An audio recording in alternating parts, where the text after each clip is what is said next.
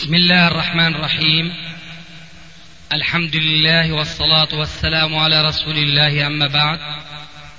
فهذا أحد أشرطة سلسلة الهدى والنور من الدروس العلمية والفتاوى الشرعية لشيخنا المحدث العلامة محمد ناصر الدين الألباني حفظه الله ونفع به الجميع. قام بتسجيلها والتأليف بينها محمد بن أحمد أبو ليلى الأثري. إخوة الإيمان والآن مع الشريط الثلاثين بعد المئة السابعة على واحد. تم تسجيل هذا المجلس في التاسع والعشرين من شوال 1413 هجري الموافق الثاني والعشرين من الشهر الرابع 1993 ميلادي. إن الحمد لله نحمده ونستعينه ونستغفره ونعوذ بالله من شرور أنفسنا ومن سيئات أعمالنا. من يهدي الله فلا مضل له ومن يضلل فلا هادي له. وأشهد أن لا إله إلا الله وحده لا شريك له وأشهد أن محمدا عبده ورسوله. يا أيها الذين آمنوا اتقوا الله حق تقاته ولا تموتن إلا وأنتم مسلمون.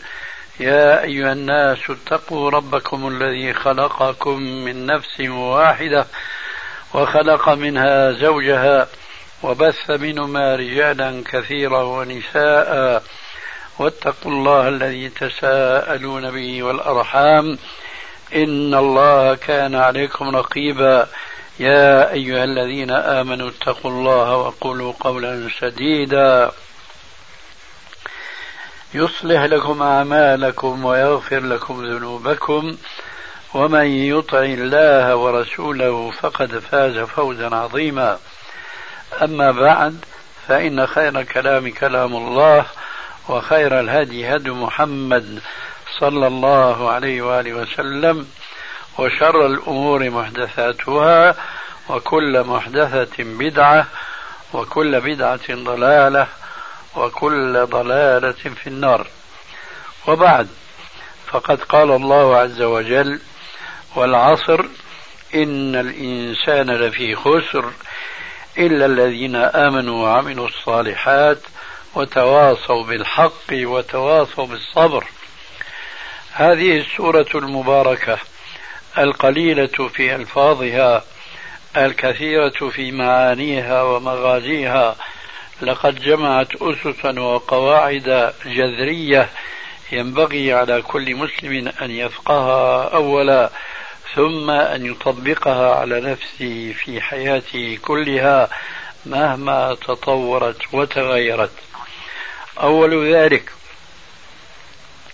أن الله عز وجل أعطى حكما عاما لجنس الإنسان والبشر فقال فيهم إنهم لفي خسر ثم استثنى من هذه القاعدة الكلية أن البشر كلهم خاسرون إلا الذين آمنوا.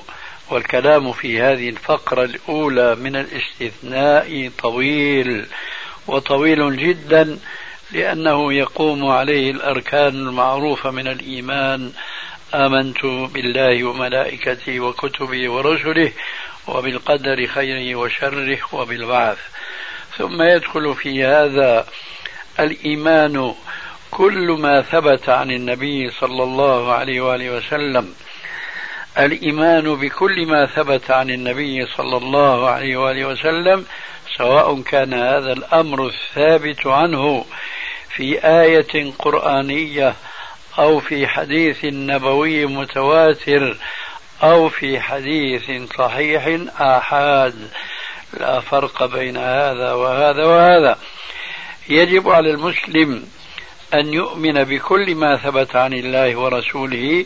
هذا مجمل الإيمان ويدخل فيه ما تعلمون من الخلاف القديم بين أهل السنة وبين الفرق الضالة من المرجئة والمعتزلة والأشاعرة وغيرهم.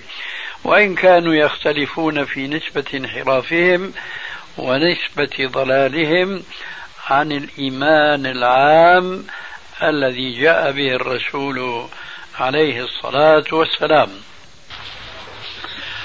ومن الاختلاف الواقع في الإيمان بين بعض الفرق المذكورة آنفا وبين أهل السنة هو هل الإيمان يدخل فيه العمل الصالح أم لا يدخل؟ مذاهب ولسنا الآن في صدد الكلام التفصيلي على الخلاف حول هذا الإيمان.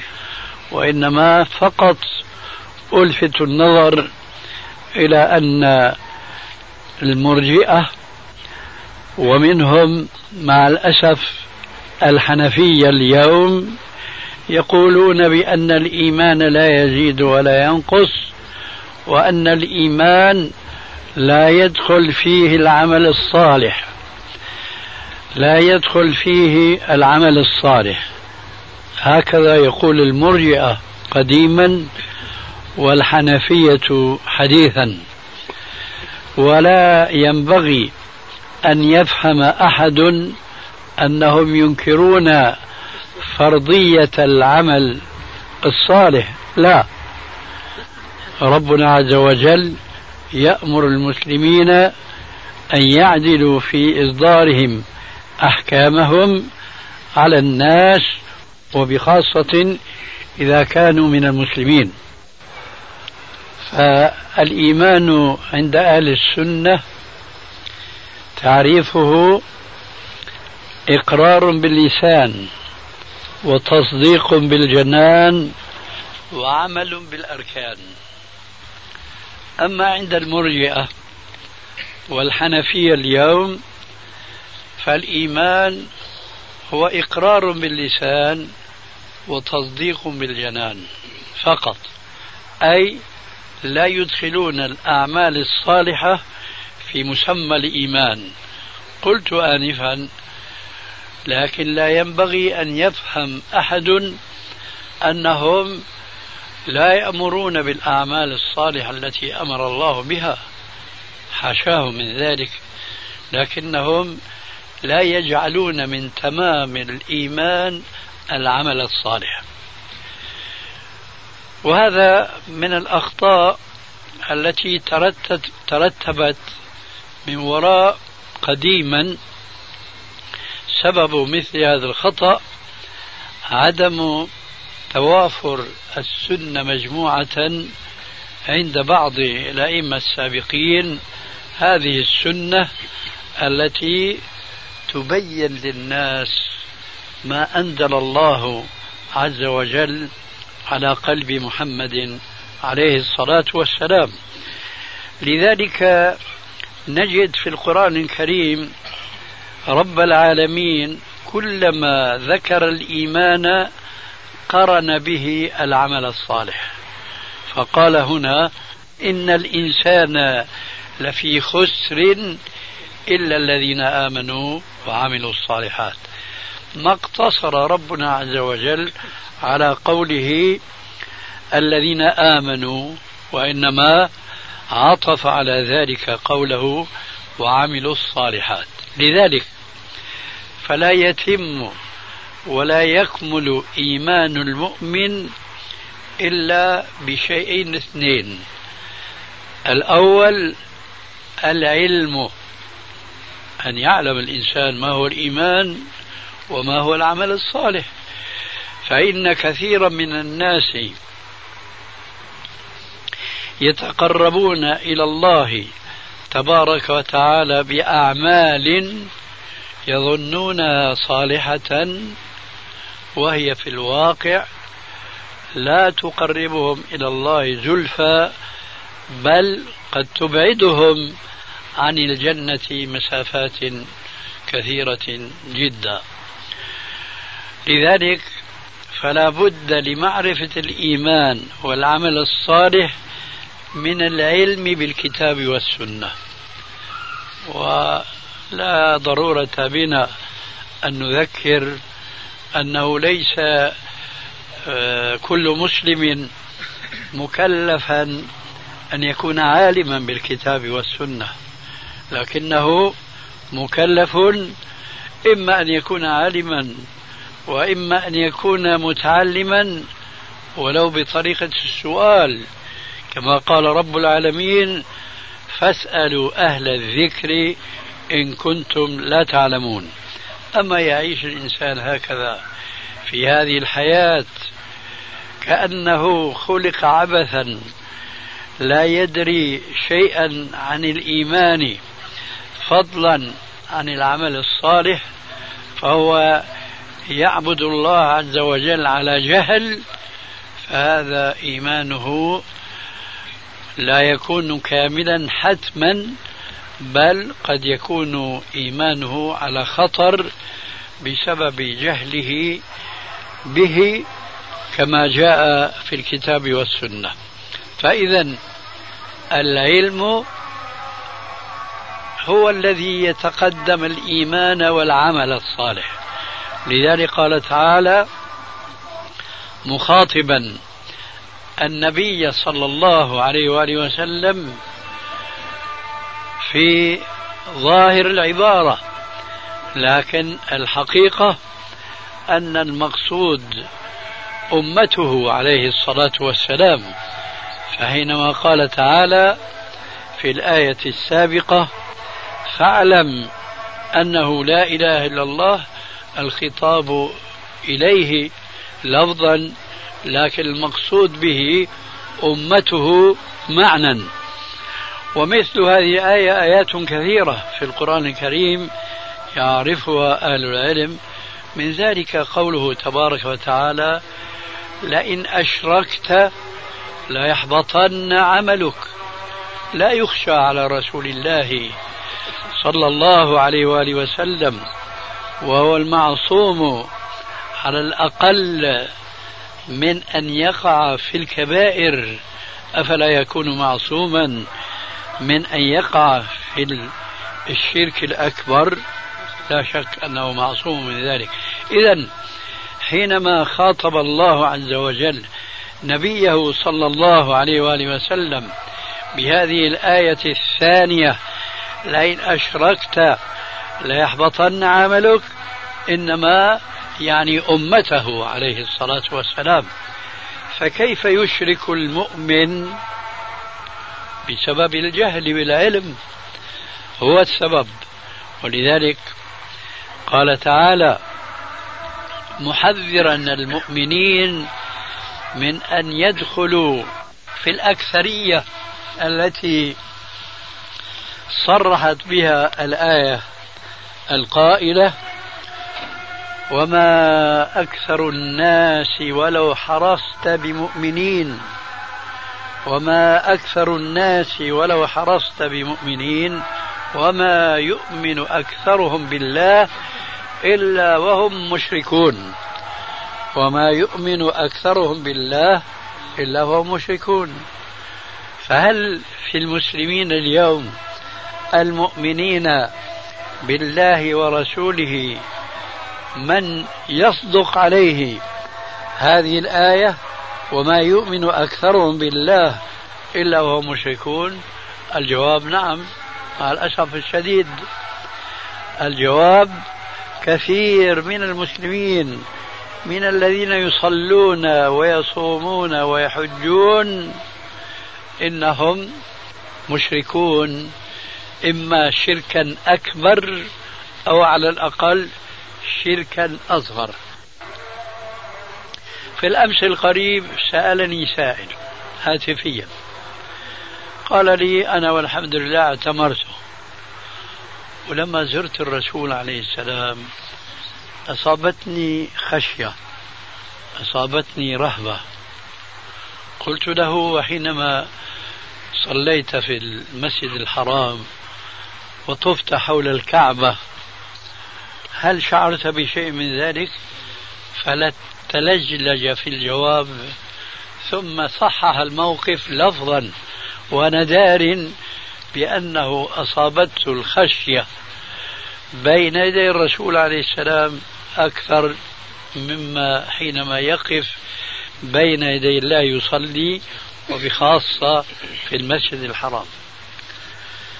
لذلك فمن الإيمان بالله حقا ألا تخشى إلا الله عز وجل ولا تطمع إلا فيما عند الله عز وجل ولا ترهب إلا الله عز وجل.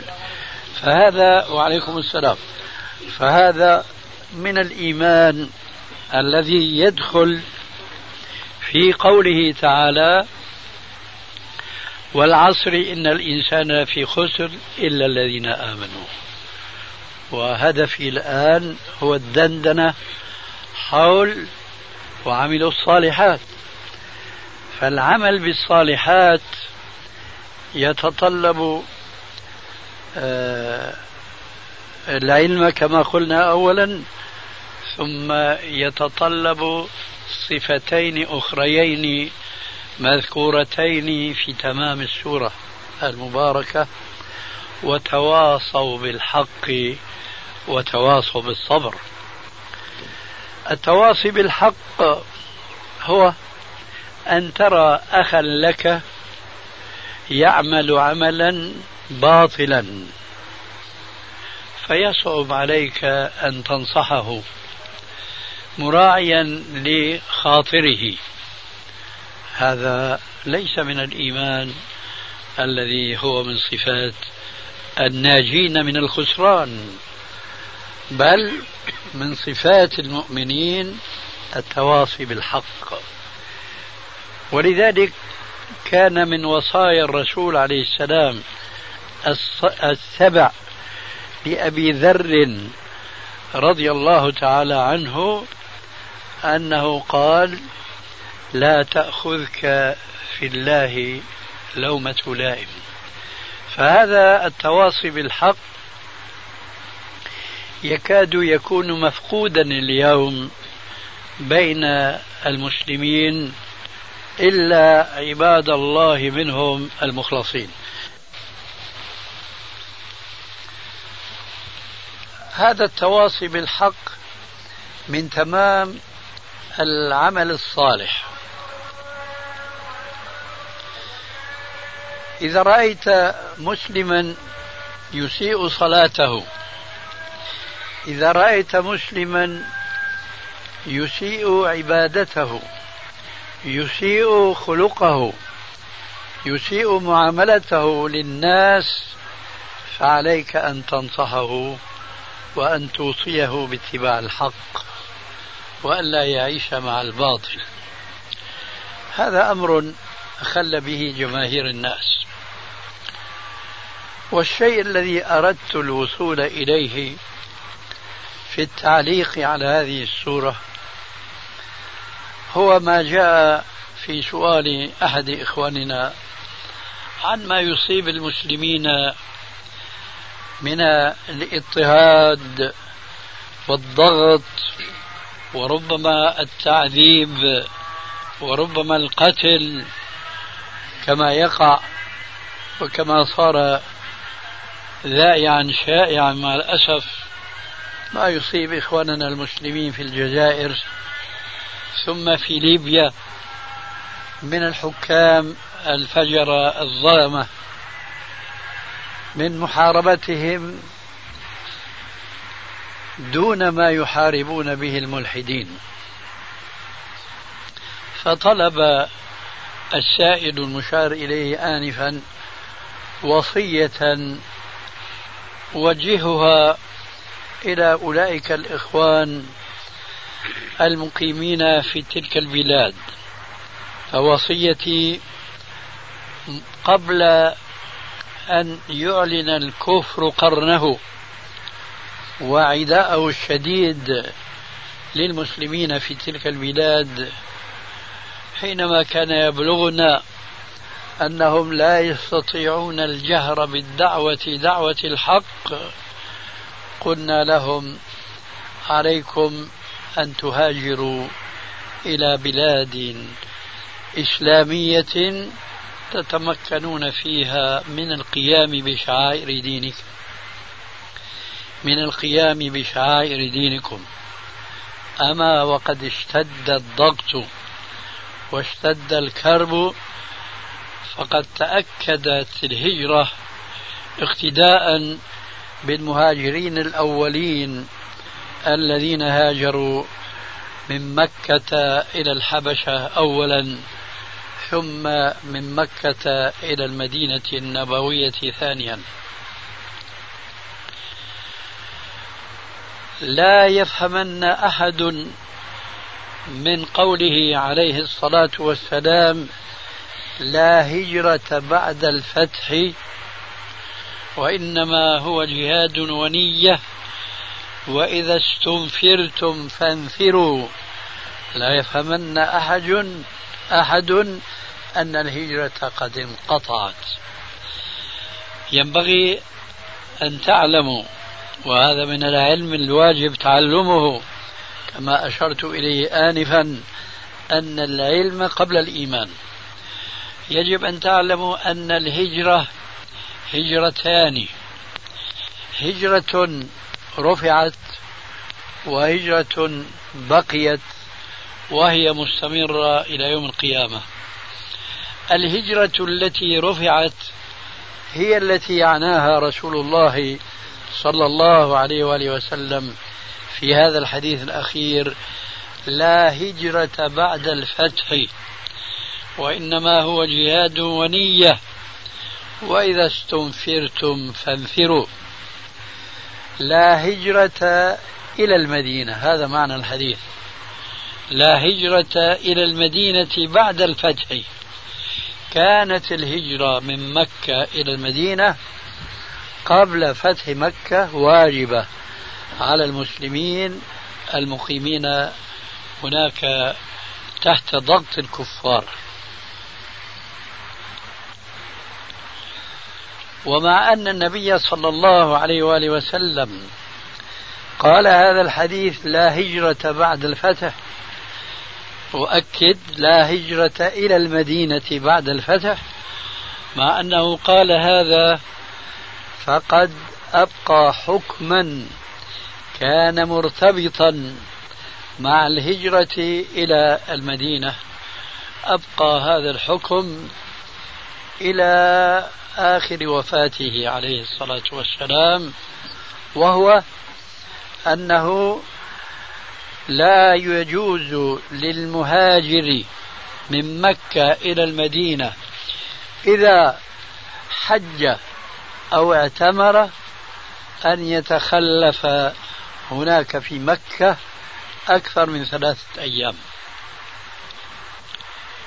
محافظة على جهاده في هجرته من مكة إلى المدينة فلا ينبغي أن يحن إلى وطنه الأصيل وإنما يقضي حجه ويقضي عمرته ويبقى في مكة ثلاثة أيام ثم يعود أدرجه إلى المدينة. هذه الهجرة هي التي رفعت.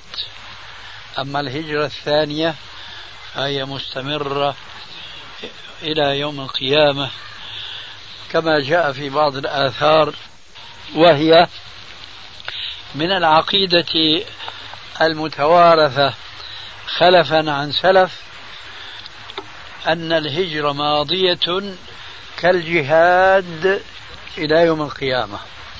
فالهجرة لا تنقطع من بلد يعذب فيه المؤمنون ويضغط عليهم ويمنعون من إعلان شعائر دينهم لا يجوز لهم البقاء في ذلك المكان بل عليهم الهجرة. وبخاصة المسلمين الذين هداهم الله عز وجل وهم في بلاد الكفر كالألمان مثلا والبلجيك والهولنديين وأمثالهم. هؤلاء إذا هدى الله بعضهم فلا يجوز لهم البقاء في بلاد الكفر وإنما عليهم الهجرة إلى بلاد الإسلام. لماذا؟ ليتعلموا دينهم. لأنهم إذا بقوا هناك فسوف يظلون لا يفهمون من الإسلام إلا شيئا قليلا جدا جدا. وإذا كان هذا حكم الكفار الذين أسلموا في بلادهم بلاد الكفر عليهم أن يهاجروا. فمن باب أولى أنه يجب على المسلمين الذين هاجروا من بلاد الإسلام وأستغفر الله من قولي هاجروا. والصواب أن أقول المسلمين الذين سافروا من بلادهم الإسلامية إلى بلاد الكفر على هؤلاء من الواجب الآكد أن يعودوا أدراجهم إلى بلدهم المسلم لأن من أسلم من الكفار عليهم أن يهاجروا إلى بلاد الإسلام. فكيف لا يهاجر إلى بلاد الإسلام؟ المسلمون الذي الذين سافروا من بلادهم إلى بلاد الكفر والضلال. ولذلك من الانحرافات القائمة اليوم سفر كثير من المسلمين من بلاد الإسلام إلى بلاد الكفر. نقول هذا كحكم شرعي. أما قد يكون هناك أفراد مضطرون للسفر من البلد الإسلامي إلى بلد الكفر فهذا نحن لا ندندن حوله. لأن الضرورات تبيح المحظورات ولأن الضرورات تقدر بقدرها وهي لها أحكام خاصة. إنما القاعدة أنه لا يجوز للمسلم أن يدع بلد الإسلام إلى بلاد الكفر إلا لضرورة قاهرة. فإذا كان هناك بلد أصيب المسلمون فيه من حكامهم فهؤلاء عليهم أمران اثنان. الأمر الأول ما أشرت إليه آنفا أن يهاجروا من ذلك البلد الذين يظلمون فيه من قبل حكامهم إلى بلاد إسلامية أخرى. ولا يزال والحمد لله بعض هذه البلاد لا تزال فيها بقية من خير وهي خير بكثير من تلك البلاد التي يكلف المسلمون فيها بأن يكفروا بالله ورسوله ولو كفرا عمليا. أما إذا قيل بأنهم لا يستطيعون الهجرة فأنا أقول هنا ربنا عز وجل يقول اتقوا الله ما استطعتم. والحديث الصحيح يقول ما أمرتكم من شيء فأتوا منه ما استطعتم وما نهيتكم عنه فاجتنبوه. فإذا لم يستطع المسلم الضعيف المضطهد لم يستطع أن يهاجر من بلده حينئذ نقول عليك أن تدرع بالصبر لأن من تمام السورة السابقة الذكر وتواصوا بالحق وتواصوا بالصبر. فإما الهجرة وصل بنا الكلام إلى قوله تبارك وتعالى وتواصوا بالحق وتواصوا بالصبر. قلنا إنه يجب على الضعفاء من المؤمنين الذين يضطهدهم الحاكم الفاسق أو الكافر فلا يدعه يتمتع بشعائر دينه قلنا بشيء من البيان والتفصيل أنه يجب عليه أن يهاجر من ذلك البلد إلى بلد إسلامي يتمكن فيه من القيام بواجباته الدينية. أما ماذا يفعل من لم يستطع الهجرة. فأنا أقول إن كلمة لا يستطيع أو من يقول لا أستطيع أن أفعل كذا في كثير من الأحيان توضع في غير محلها. فهو مثلا قد لا يستطيع أن يسافر بالطائرة. فيقول لا أستطيع أن أسافر. أي بالطائرة. لكننا نقول يمكن أنه يستطيع أن يسافر بالسيارة. ثم قد يقول أيضا إنه لا يستطيع أن يسافر بالسيارة. وهكذا نتنزل معه في دفع كل الاحتمالات التي يتكئ عليها في تبرير قوله إني لا أستطيع أن أهاجر من هذا البلد المظلوم هو فيه. نقول آخر شيء ألا يستطيع أن يركب موتور رجل أن يركب رجليه وأن يقطع المسافات الطويلة. أنا أقول قد وقد.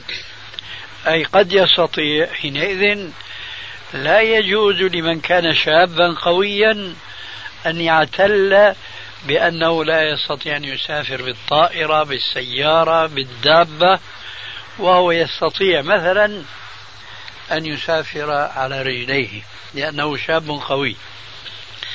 فإذا سدت كل هذه الوسائل وكل هذه الطرق أمام ذاك المسلم المضطهد حينئذ ماذا نقول له؟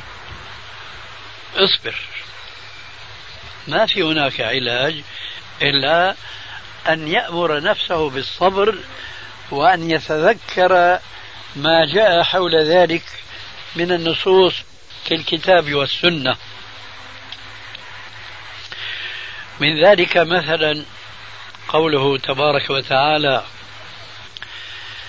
ولنبلونكم بشيء من الخوف والجوع ونقص من الأموال والأنفس والثمرات وبشر الصابرين الذين إذا أصابتهم مصيبة قالوا إنا لله وإنا إليه راجعون.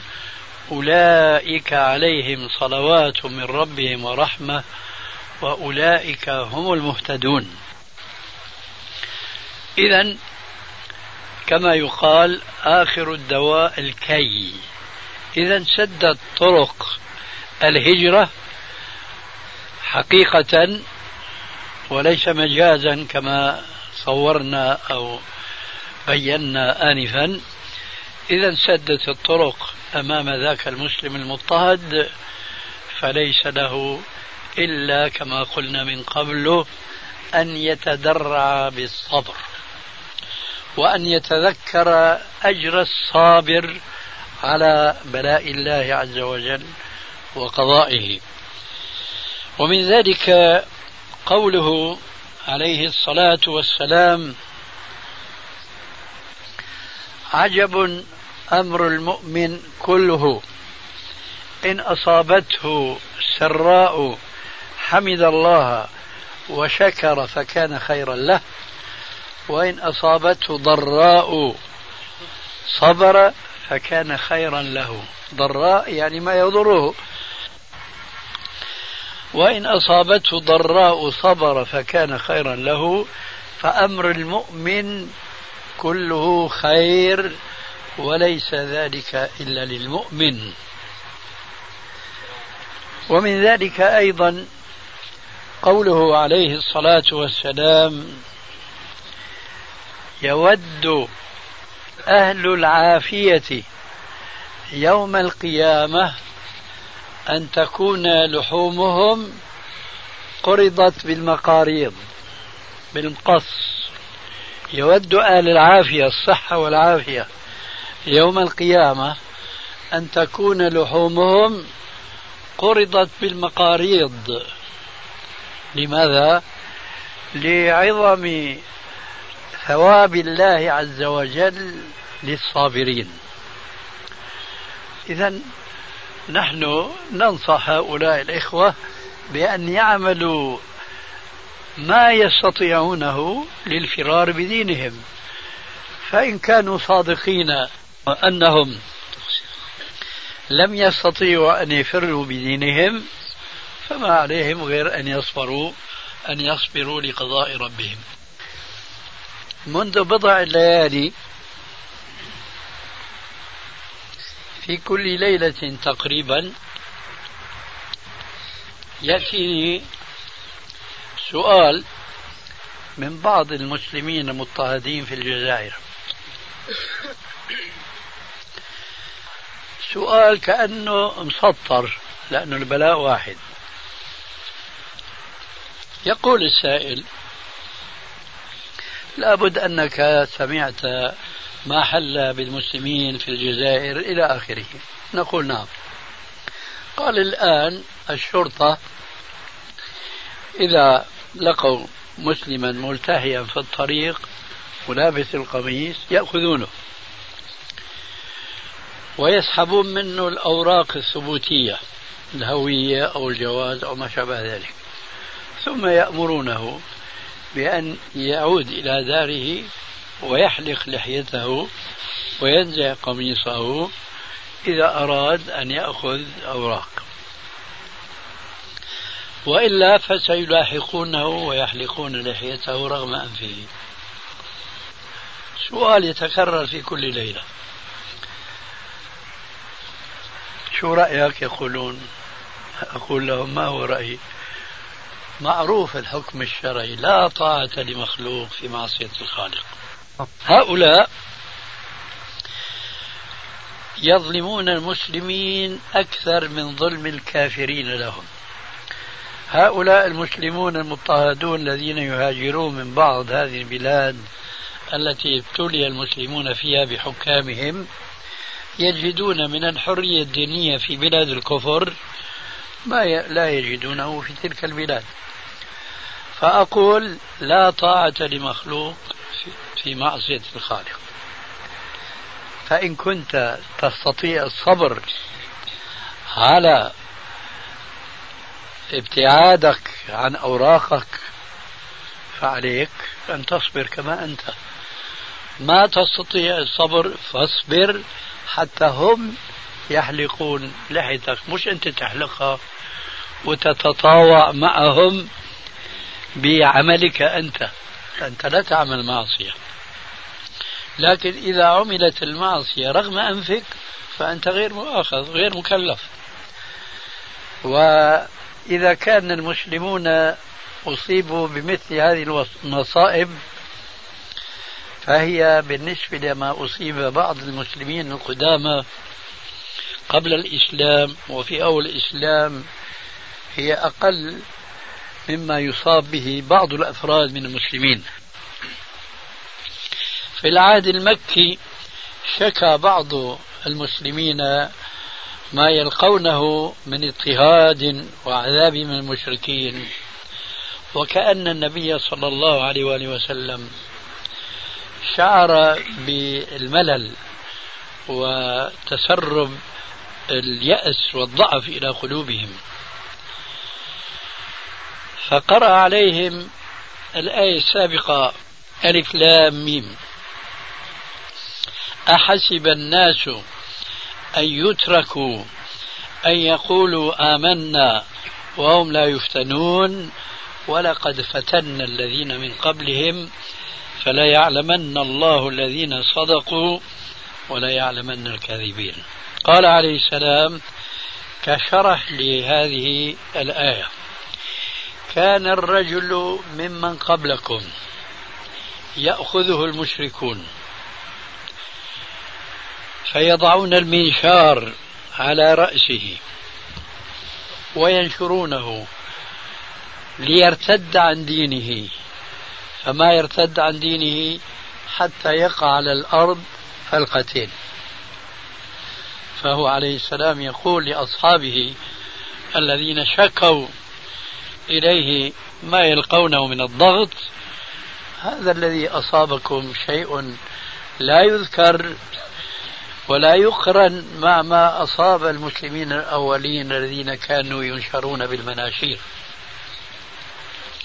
ولهذا إذا وصل الأمر إلى نوع من التعذيب فما على المعذبين إلا أن يصبروا. وكلكم يعلم أن النبي صلى الله عليه وآله وسلم كان يص...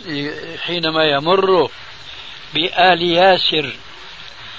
ياسر وزوجته يعذبهم المشركون. ماذا يقول لهم؟ صبرا آل ياسر.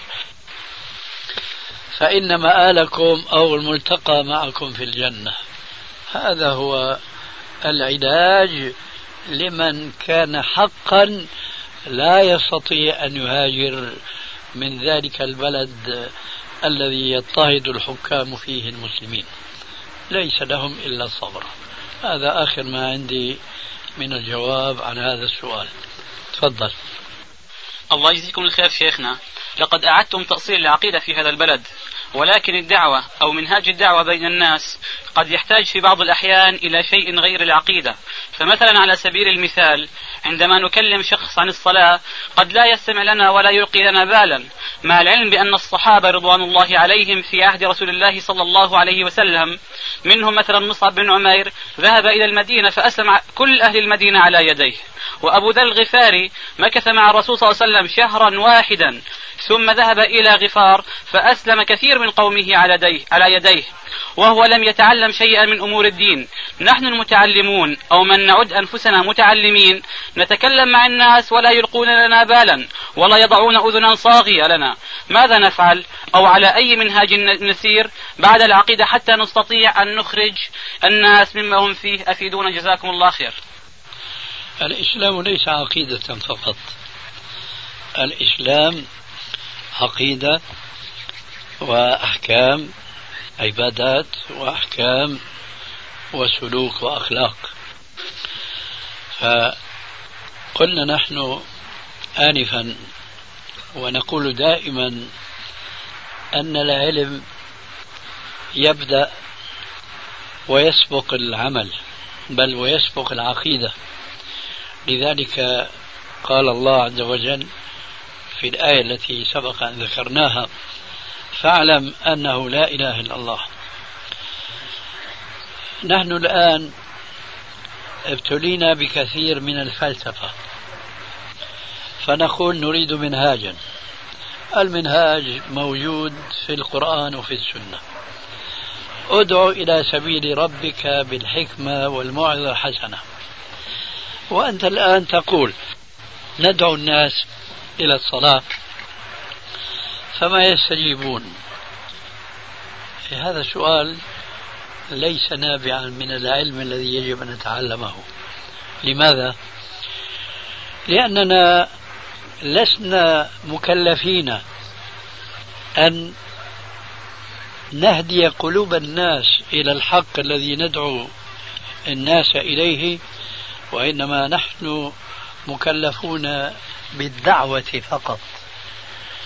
فقولك ندعوهم إلى الصلاة ولا يستجيبون. طيب وما العمل؟ هل نضطرهم؟ قال تعالى فلعلك باخع نفسك على آثارهم إن لم يؤمنوا بهذا الحديث أسفا. فضلا عن العامة. جاء في صحيح مسلم أن النبي صلى الله عليه وآله وسلم قال عرضت علي الأمم. فرأيت سوادا في الأفق. فأعجبني كثرته. فقلت من هؤلاء يا جبريل؟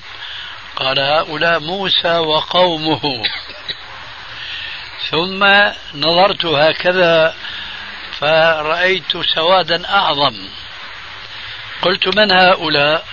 قال هؤلاء أمتك يا محمد. قال وهنا الشاهد. ثم عرض علي النبي ومعه الرهط والرهطان والنبي ومعه الرجل والرجلان والنبي وليس معه أحد. ما معنى هذا الحديث؟ معناه أن الأنبياء التي دعوتهم كلهم حق. مع ذلك نسبة الأتباع تختلف كثرة وخلة مع هؤلاء الأنبياء الذين دعوتهم دعوة حق لا خلاف بينهم. فإذا ما هو وجه الغرابة؟ أنك تقول ندعو تاركين للصلاة إلى الصلاة فلا يستجيبون. معنى ذلك أن الأرض غير مستعدة لتقبل هذا الخير هذا المطر من الخير.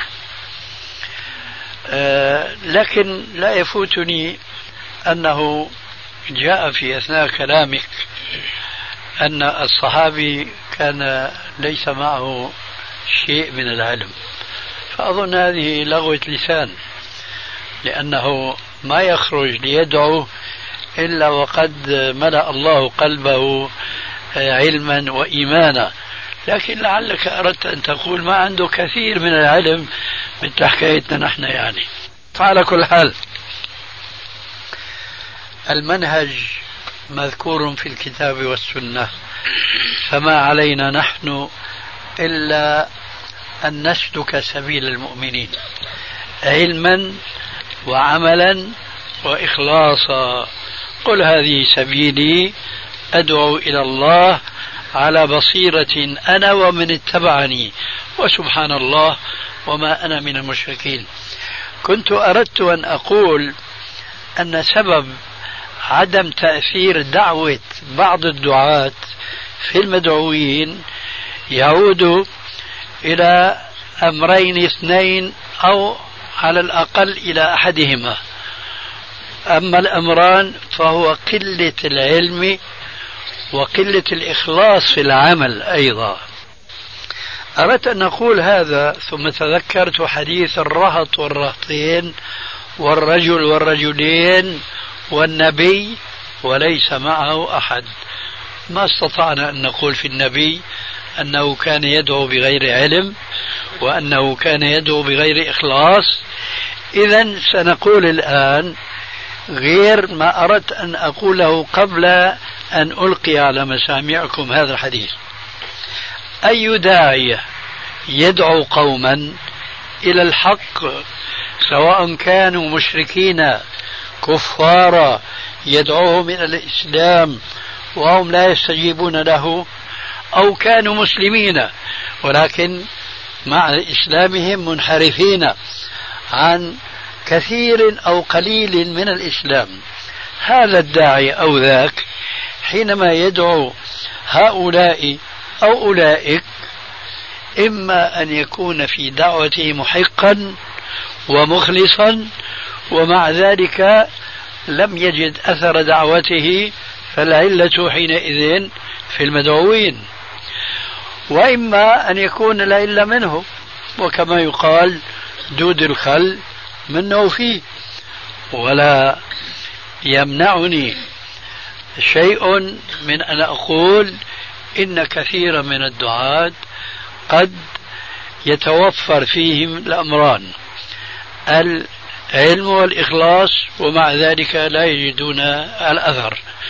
وقد لا يتوفر فيهم العلم والإخلاص أو على الأقل أحدهما فلا يجدون الأثر. إذا إذا شعر أحدنا بأن دعوته لا تصل إلى قلوب المدعوين فليتهم نفسه.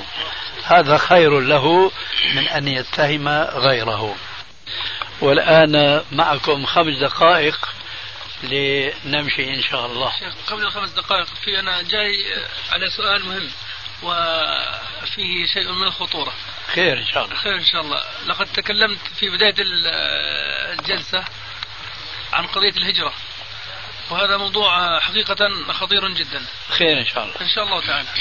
لقد استمعت للشريط رقم 527 في حديث دار بين طالب علم وبينك عن قضية أهل فلسطين.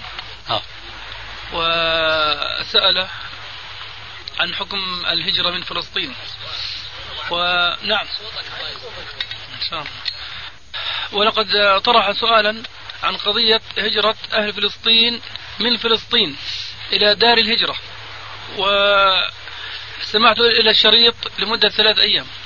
حتى هذه اللحظة وأنا أكرر الشريط حتى أفهم ما يقول شيخنا الأستاذ ناصر. بارك الله. بارك الله فيك. حتى لا نظلم الشيخ. جزاك الله خير. فيما قد ينسب إليه أو فيما قد نسب إليه من بعض أدعياء العلم. نعم. وأبو أحمد يعلم. نعم.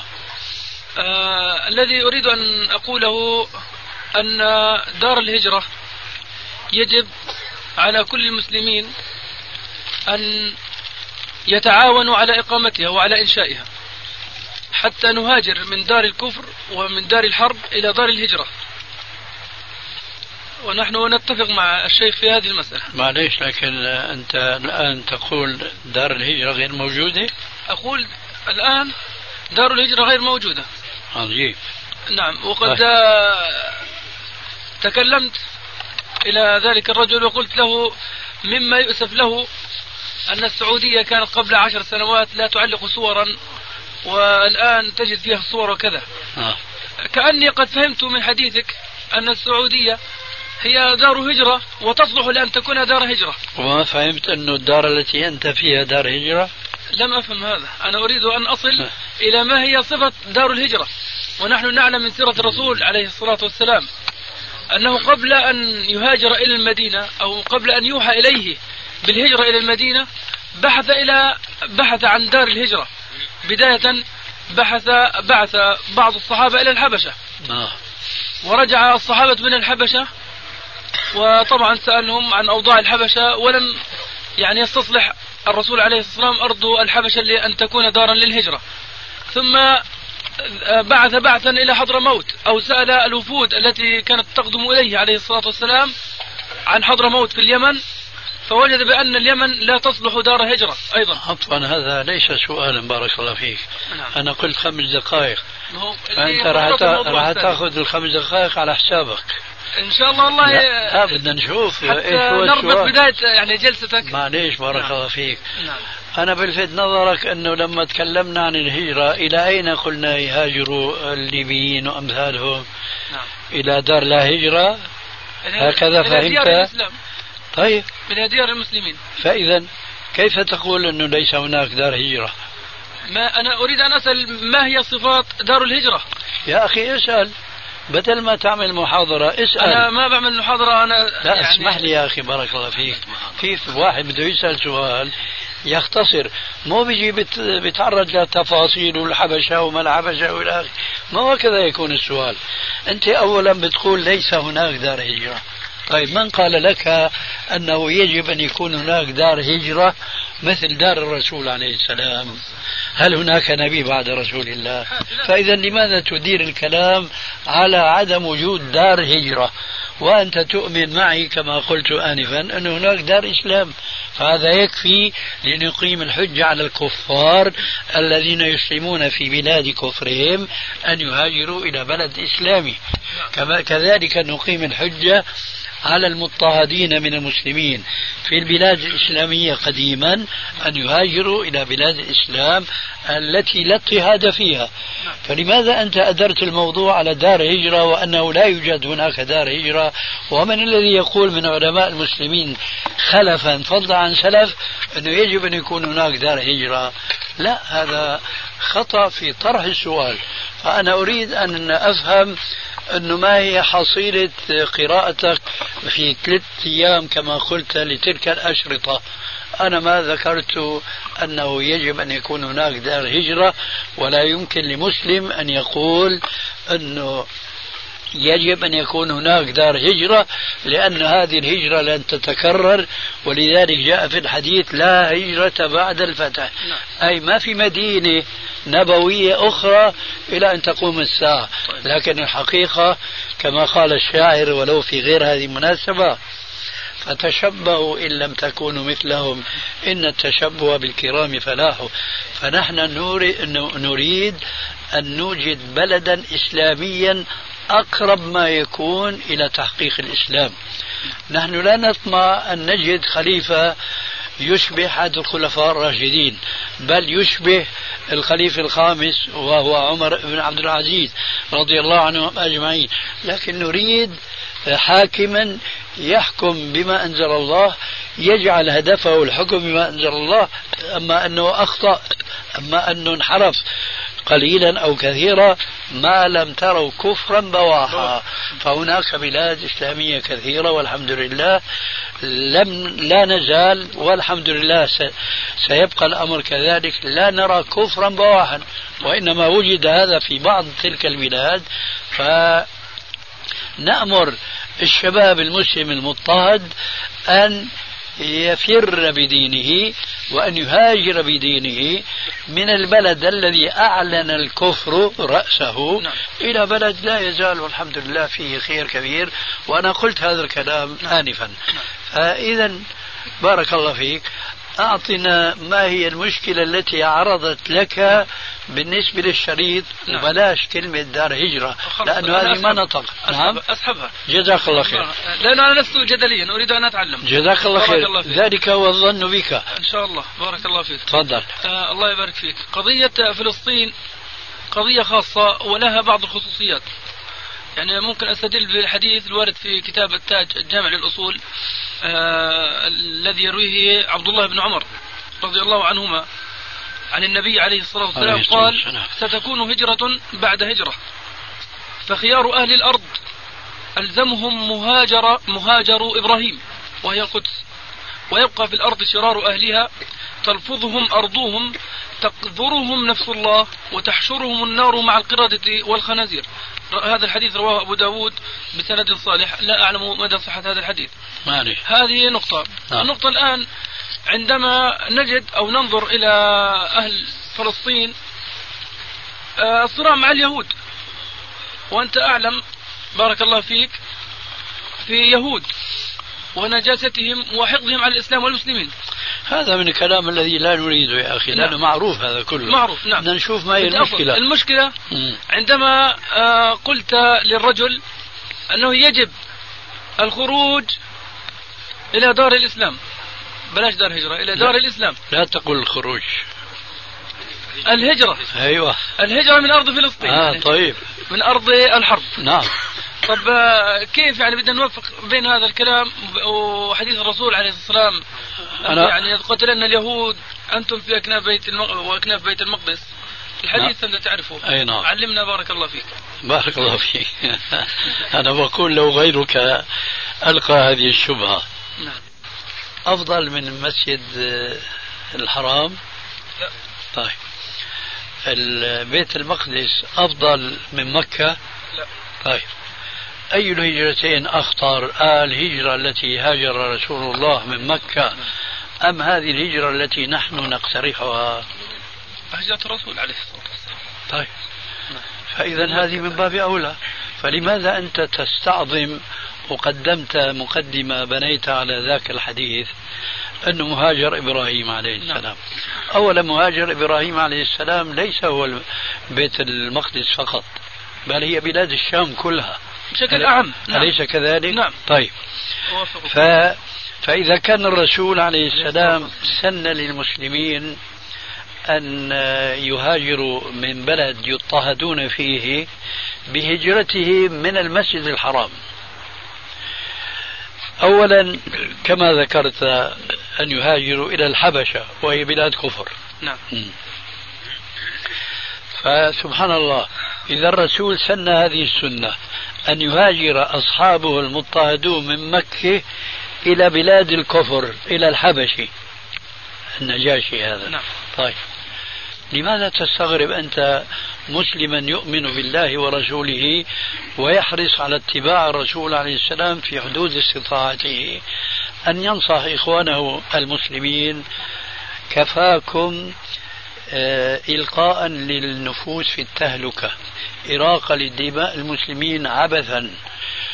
آه، في الأمثال العامية في بعض البلاد العربية عين ما بتقاوم مخرج الدول الإسلامية اللي عندها القوة والسلاح والطيارات والدبابات متفرجة والشعب الفلسطيني هو الذي يقابل الدبابات والطيارات وإلى آخره.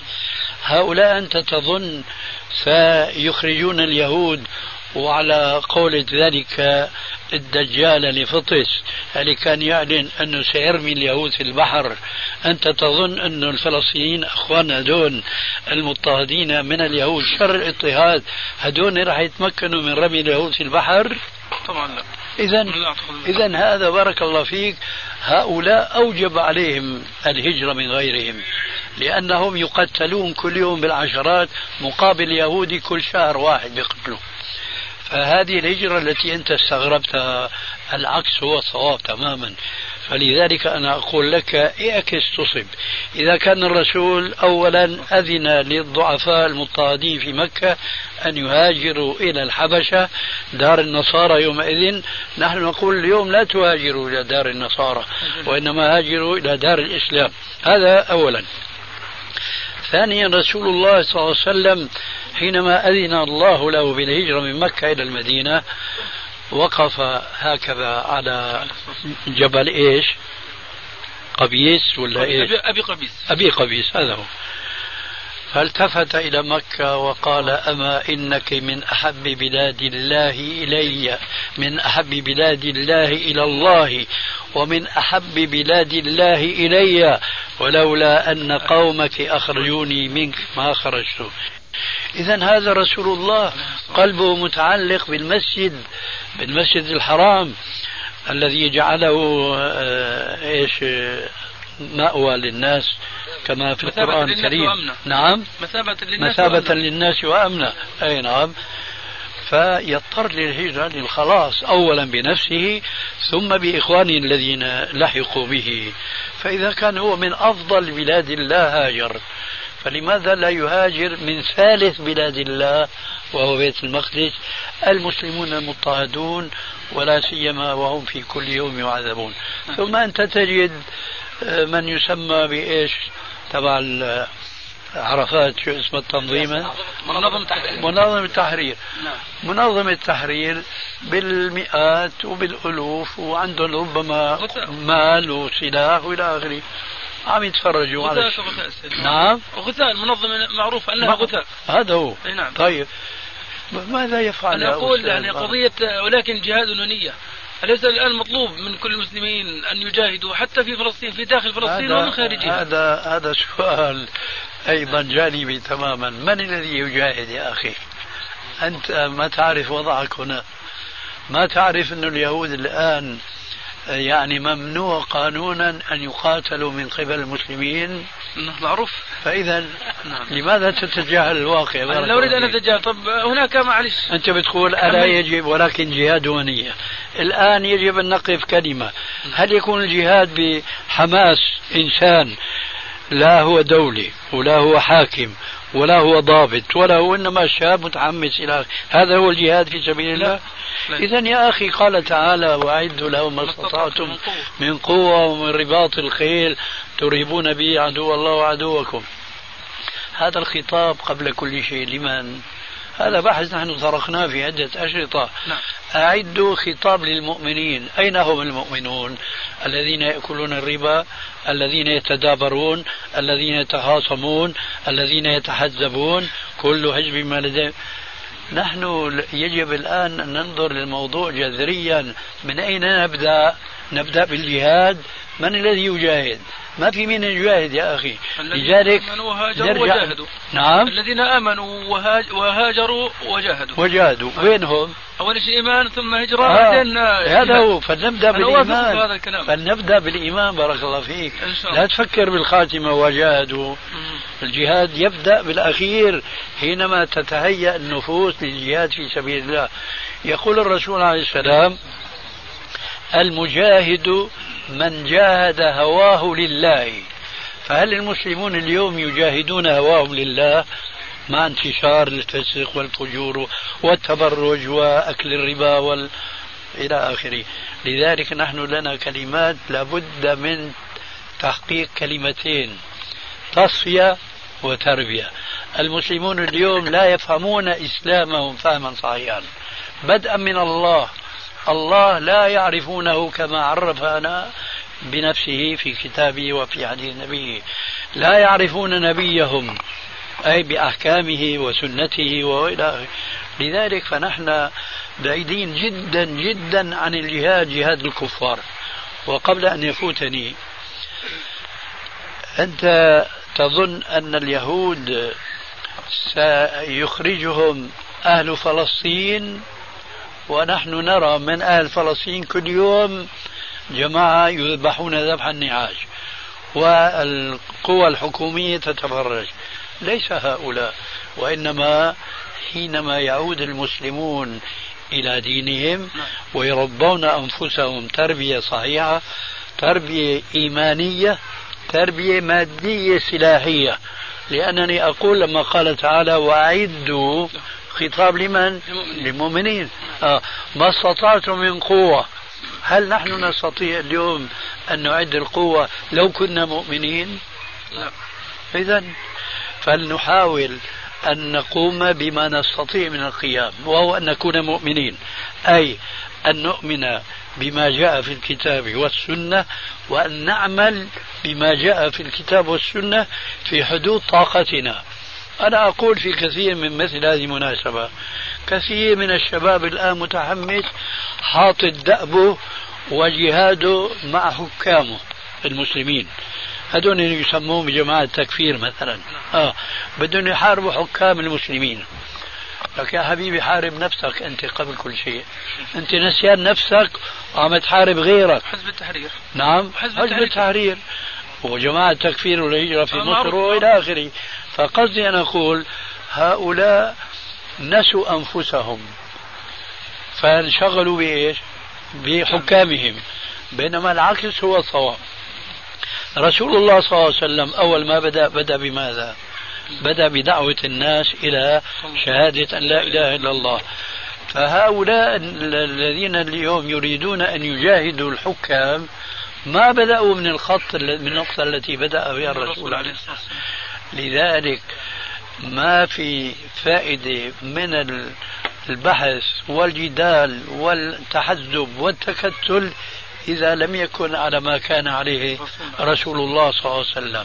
وذلك بالنسبة إلينا بعد ما جينا بعد الرسول بخمسة عشر قرن لا بد من التصفية والتربية. الآن لو طرحت سؤالا تقليديا عندنا تلقيناه من نبينا صلى الله عليه وآله وسلم حينما سأل الجارية أين الله طيب سأل المسلمين اليوم بيقولوا لك الله في كل مكان حاشا. يعني الله في الكهاريز حاشا. الله في في البارات في الخمارات حاشا. حاشا. أنا وأنت بنقول حاشا والحمد لله اللي الله هدانا لله. لكن اللي بدك تجاهد معهم تقاتل معهم حيقاتلوك لأنك بتقول الكلمة هذه لو كنتم تعلمون. فلذلك بارك الله فيك الهجرة واجبة على كل من يستطيع وهذا لابد منه هذا حكم شرعي. أما لا يستطيع فلا يكلف الله نفسا إلا وسعها. على كلمة الشريك بس ونختصر إن شاء الله. تفضل. قال لك الرجل يعني معناته نترك نترك أرض فلسطين لليهود يعيثوا ويسرحوا فيها كما يحلو لهم؟ لا نترك أنفسنا كالنعاج لليهود أحسن. هذا أحسن. يا أخي بارك الله نعم. فيك. من القواعد الإسلامية إذا نعم. وقع المسلم بين الشرين نعم اختار. اختار أقله ما شره بارك الله فيك. هذا أولا. نعم. وثانيا كلمة الحق لا تتصور يتبناها كل مسلم. لو كان الأمر كذلك ما وجدت هذا التأخر في المسلمين. وسبحانك اللهم وبحمدك أشهد أن لا إله إلا أنت أستغفرك وأتوب إليك. إخوة الإيمان والآن مع مجلس آخر. نعم. سؤالي ما الواجب على أهل فلسطين في هذا الزمان فعله؟ وما هو حكم الدار التي هم ما, ما الواجب على من؟ على أهل فلسطين في هذا الزمان؟ نعم. وما حكم الدار التي هم فيها؟ هم بين أمرين من كان منهم يستطيع أن يهاجر إلى بلد إسلامي ينجو بدينه وبنفسه فهذا هو واجبه.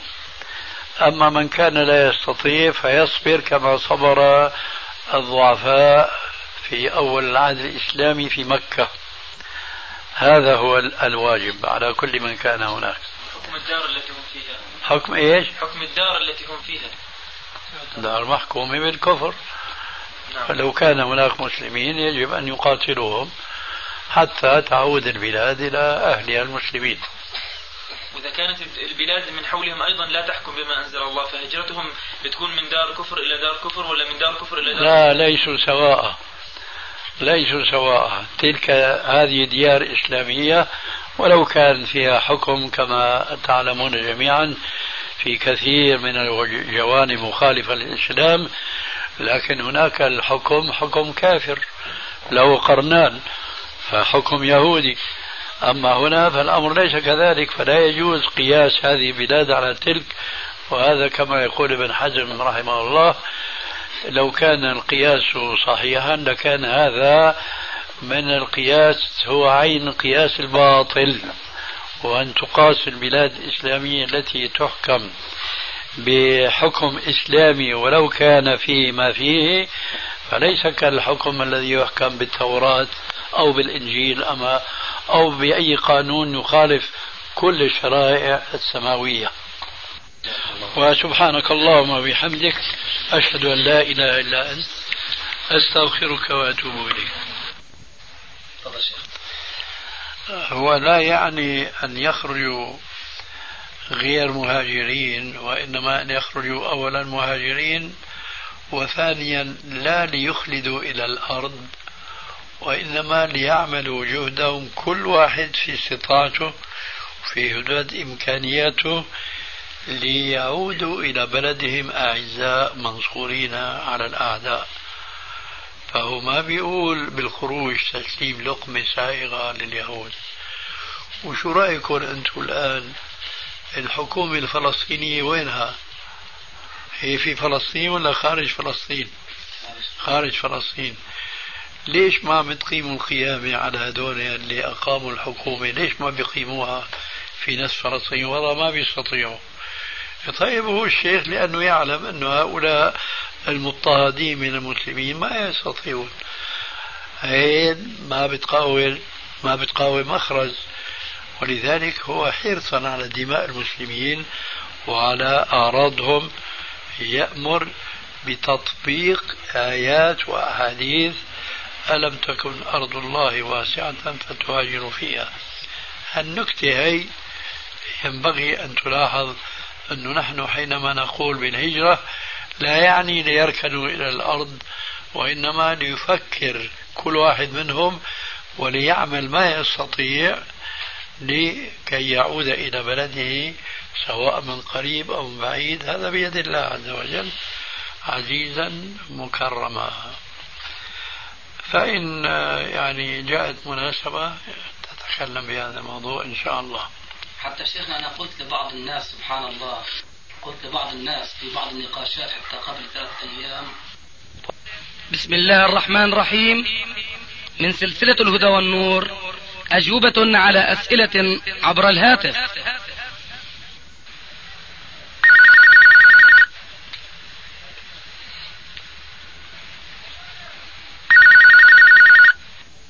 نعم. السلام عليكم. وعليكم السلام. من الزرقاء إن شاء الله. أهلين. حياكم الله. والله إحنا في مجلس الآن يعني جالسين حوالي سبع شباب. نعم. نتناقش في بعض القضايا فضيلة الشيخ نعم. في طرحوا بعض القضية يعني على لساني كما أدري. قضية الفتوى الأخيرة. نعم. قضية الهجرة من فلسطين. نعم. حاب أن أسمح منك على التلفون نصا اسمع الشريط تسمعه أحسن يعني معقول أنا أعد لك المحاضرة الآن. أنا لا أريد المحاضرة. صحيحة؟ اسمع الشريط. نعم. اسمع الشريط. وخ... أسألك فضيلة الشيخ. وخلاصة الشريط نعم. أن الرسول هاجر من مكة حينما ظلم هو وأصحابه وأتباعه نعم. آه، إلى المدينة. نعم. ومكة أفضل من بيت المقدس بكثير. هذا بإج- بإجماع المسلمين. آه. نعم. فهجرتهم إلى بلاد يتمكنون فيها من القيام بشعائر دينهم. نعم. والخلاص والنجاة بأنفسهم من ظلم اليهود وبغيهم وقتلهم.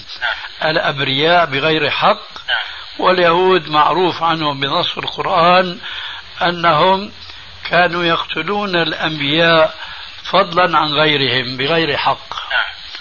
هذا خلاصة الكلمة طيب جزاك الله خير. عفوا شيخ. آه الآن تعلم أنت أن تقريبا المسلمين يعني مضطهدين في كل مكان. أين يهاجرون؟ لو سألنا هذا السؤال. سامحك الله هذا كله جرى النقاش فيه.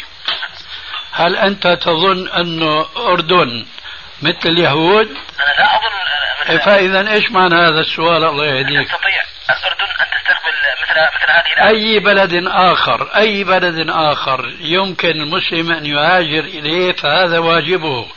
أما أنا ما لي ملك الدنيا حتى أقول لك هالبلد أو هالبلد أنا رجل علم أقول ما أدين الله به كما يسألني واحد. أنا رجل غني وأودع مالي في البنك يجوز؟ بقول له لا. نعم. بيقول لي شو ساوي؟ ما هو البديل؟ بقول له من شغلتي؟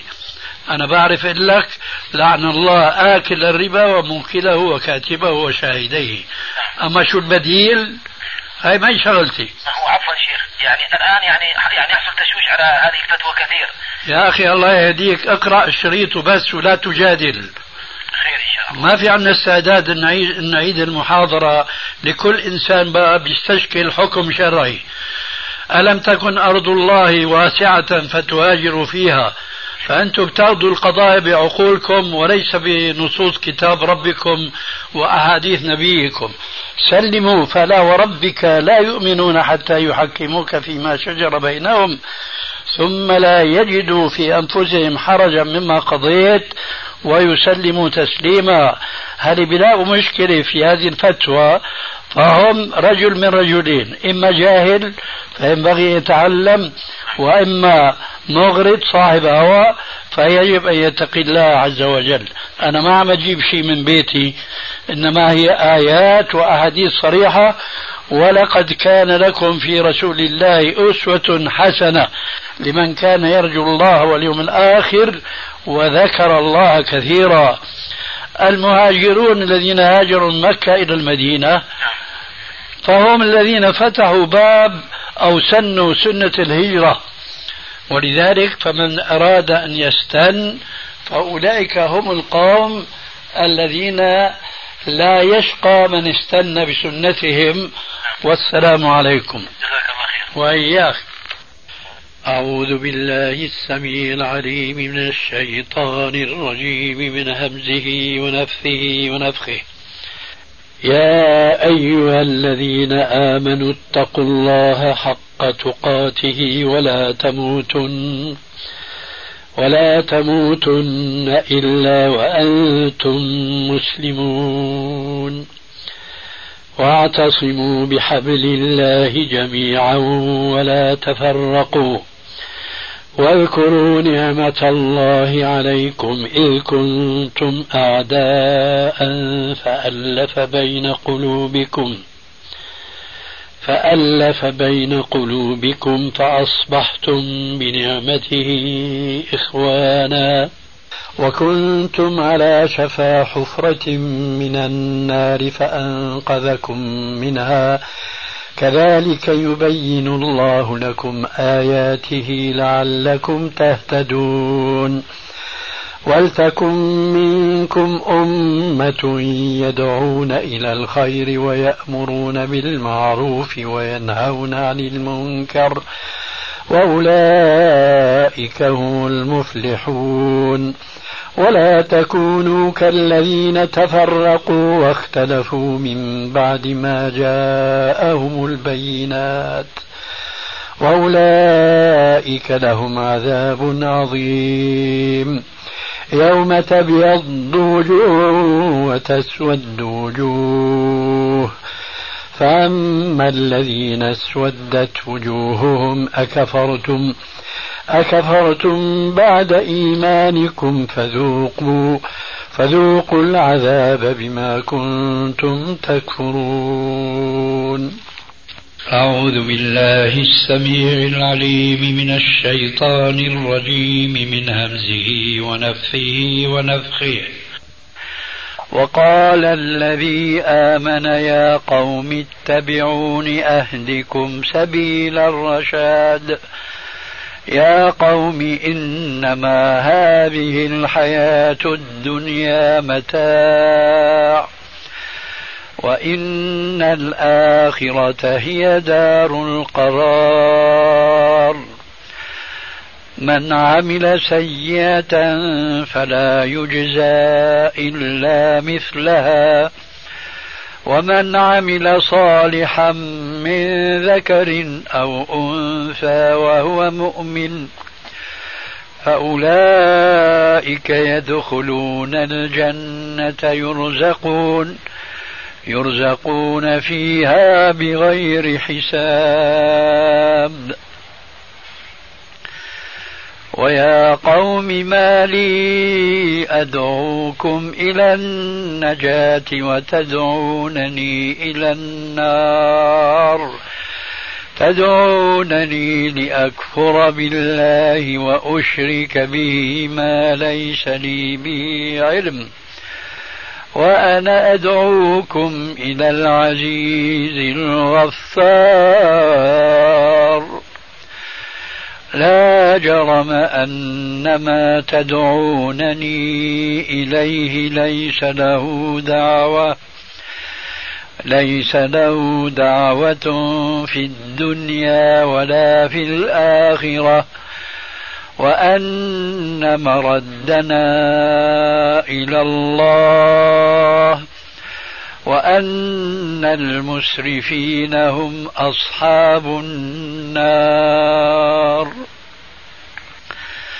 فستذكرون ما أقول لكم وأفوض أمري إلى الله. إن الله بصير بالعباد.